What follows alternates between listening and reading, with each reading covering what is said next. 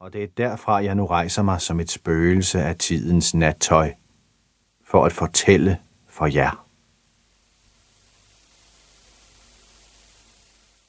Let's spend the night together. Jeg går hurtigt videre i historien og udlader alt muligt vrøvl om morgensolen, der står op, og regnen, der drøner mod tagene, og alt den slags kedsommelige sludder i bøger.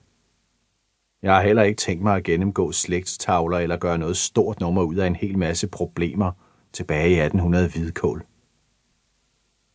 Jeg siger bare ligesom soldaten i fyrtøjet.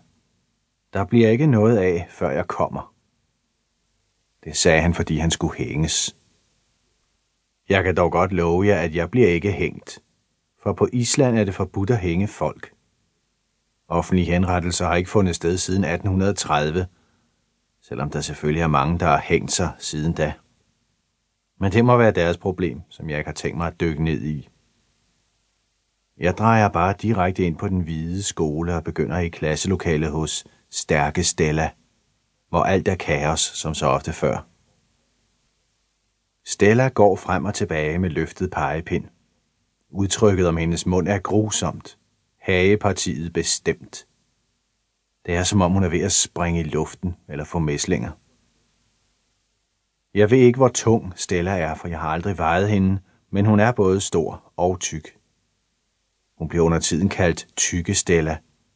Men jeg vil ikke bidrage til udbredelsen af fordomme mod tykke mennesker, så jeg kalder hende for stærke Stella. Hvad der er ganske naturligt, eftersom hun deltog i kuglestød for kvinder, dengang hun var ung.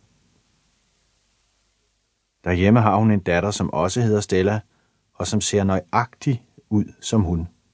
Som en fotokopi taget på fødeafdelingen. Jeg har fået fortalt, at de spiser store mængder af leverpølse og kødpølse og skovler i sig af skyer med fløde.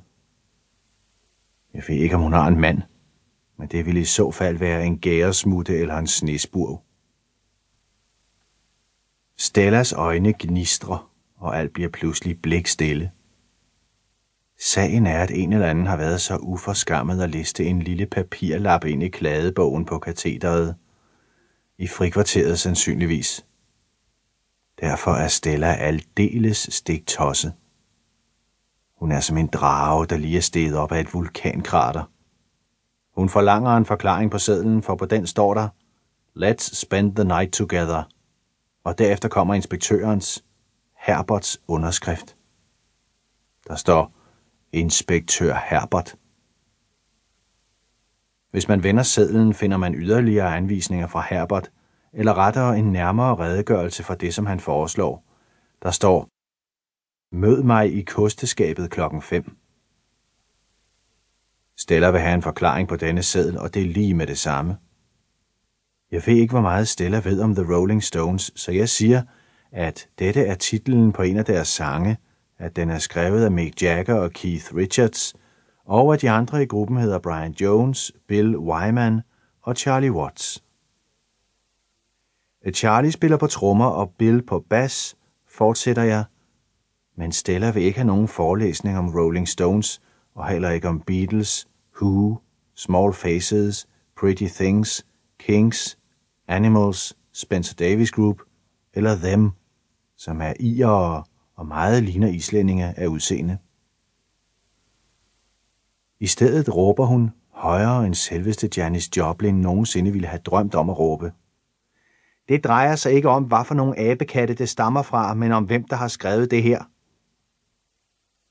Igen bliver alting blikstille, og der hersker fuldkommen tavshed, indtil jeg rækker fingeren i vejret og siger, jeg tror, det er Mick Jagger, der skriver teksterne.